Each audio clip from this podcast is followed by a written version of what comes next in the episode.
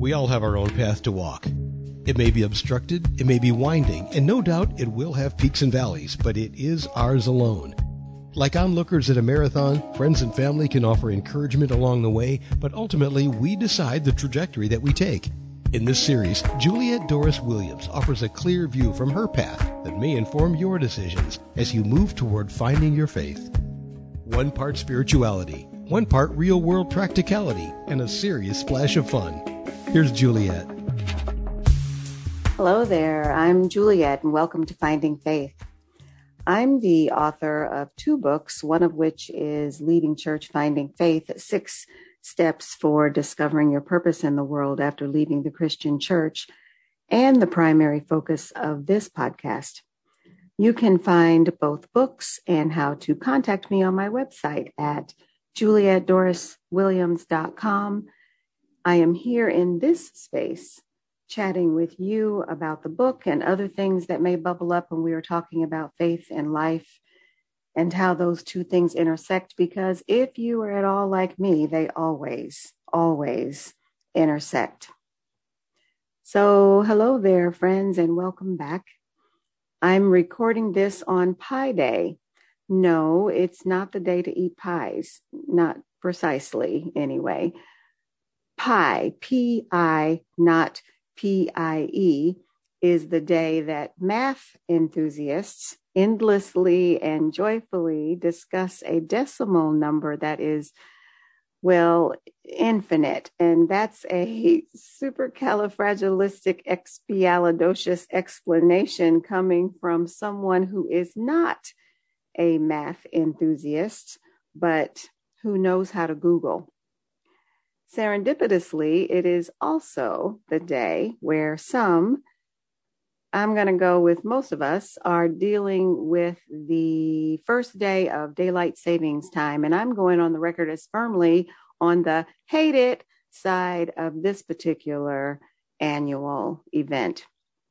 I would rather figure out a way to explain pi than go through the adjustment period of daylight savings time, truly. Before today, though, most of us have spent just over a year adjusting to not a new normal because I, I am still resisting calling it that, but a new way of doing life. We've spent over a year learning more about how disease and deaths are tracked and reported as we live with the daily horror of thousands of lives being lost to COVID. We've spent over a year watching that number go up and up and up. And as of this moment, we are well over half a million people lost to COVID 19 just in the US alone. Most of us have adjusted maybe maybe resigned is a better term. We have resigned to the process of being out and about. We know that most businesses will re- will require a mask upon entry. We know that some businesses will have questions about how we are feeling and where we may have traveled before we entered their doors. Many places will require a temperature check. A, f- a few months ago i asked a person doing the pre-entry screening at at uh, one of my doctor's offices what happens if i say that i i have traveled to an area that has a travel advisory? Or or if i say that it is possible that i have been in contact with someone who has tested positive for covid and she informed me that as long as i didn't have symptoms like a fever the screening protocol determines what kind of mask they give me. Do they give me the super duper heavy duty um, KN95 or, or N95 mask, or do they give me the typical lightweight medical grade mask? It's good to know, I said. As long as I wasn't sick, then I was allowed in. Many of the TV shows I watch have incorporated COVID life into their storylines. I mean, can you imagine COVID life? A recent episode had a super quick scene of two people two characters visiting the home of another character. And the owner of the house asks, when tested? One visitor says yesterday, the other visitor says this morning. Only then were they allowed in the house. I know, I know it was in the script, but this is very much like our real life. Our real life where we can't jump in the car and go see a movie or go to a restaurant on a whim. Just just over a year ago we did those things without a care beyond it is it, is it a movie I want to see or do they have the food item I am craving at this moment? Now we rightfully want to know does this place of business require a mask? What are their sanitation protocols? When people those outside of our our family or our bubble come to our home, we have questions. Maybe not if they've been tested, but at my house, we've had to have repair people or delivery people actually come inside the house. And I always insist that they wear masks. That should be a no brainer. But once I literally had to give a delivery person a mask because he didn't have one. And yes, he got a super bad review.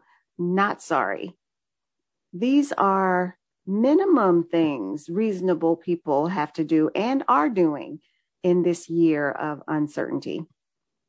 I've been thinking a lot lately about living in constant uncertainty. When I was still a part of a church community, things seemed much more grounded. I think I talked last episode about how regimented I was about the Christian litur- liturgical calendar, how I marked time. Um, there was a sense of sameness, ritual, which is grounding in in its in its uh, just in the orientation of it. It's it's grounding. It's a sense of certainty about what my week was going to look like, what my month was going to look like, what my year was possibly going to look like. Because in that context, it was about two things serving God, loving people. Everything fell into those slots. The, the, these were the, the big buckets. The serving God part, from my perspective, was easy. The loving people, eh, not so much. Not all the time, anyway. But when I couldn't love people, I could always serve God, which meant that I could always ch- choose to take a breath, extend grace, and drive on when the people thing got a little challenging. There is there's comfort in sameness. There's also danger in sameness.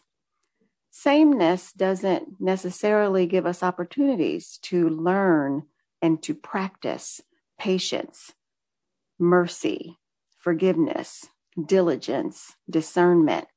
Sameness lulls us into the seduction of predictability. I mean, no one who knew me would have ever predicted that I would leave church behind.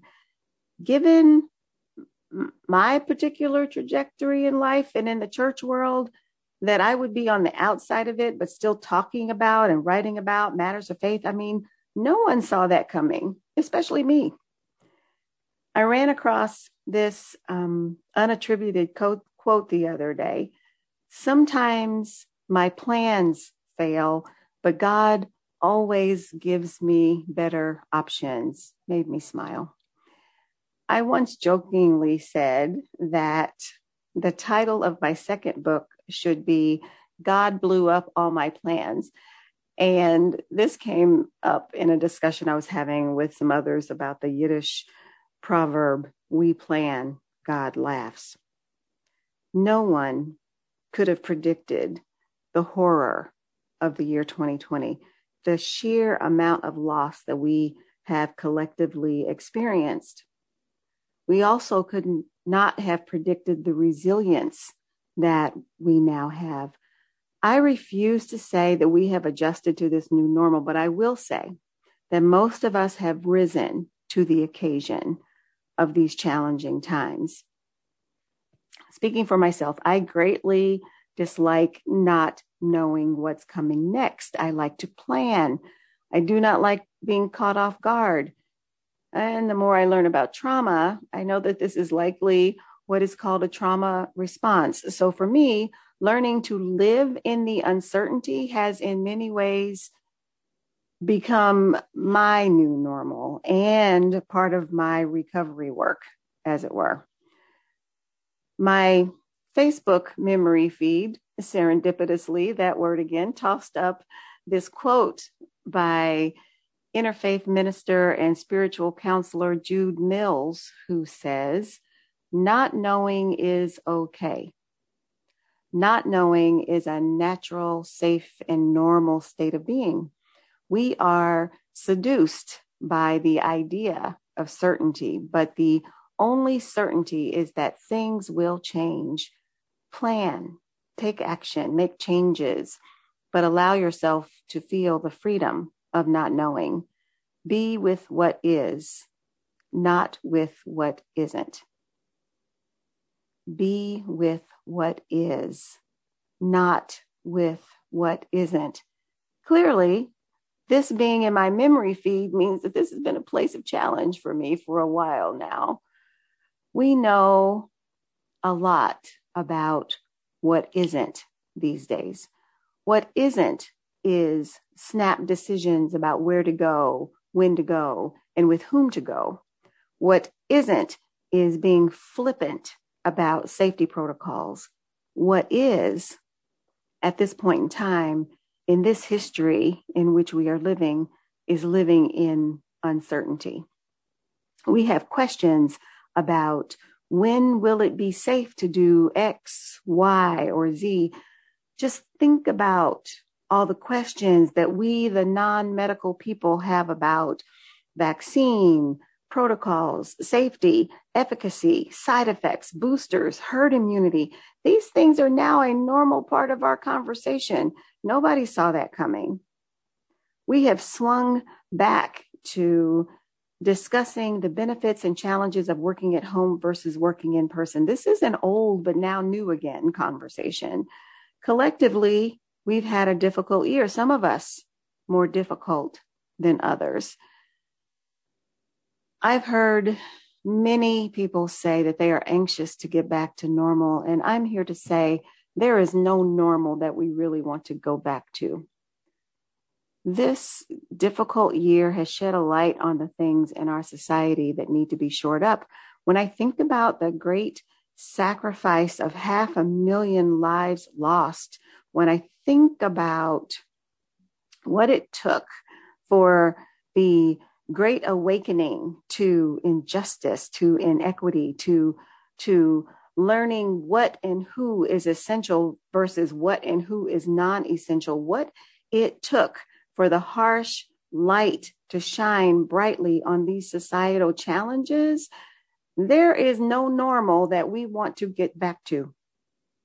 As Robert Frost once said, the only way out is through, and change is the middle place between what was and what can be, what is and what isn't. The middle place of change can be described as isolation, darkness, fear, powerlessness, vulnerability, exhaustion, and scarring. This comes from one of my sheroes Sister Joan Chittister, who says that this is the price to be paid for becoming new. What is, is that we are forever changed, and so we should be. The question is, what new will we build on the crumbled foundation of that, what we formerly referred to as normal? That's all for now. Thanks for listening. Until next time, this is Finding Faith.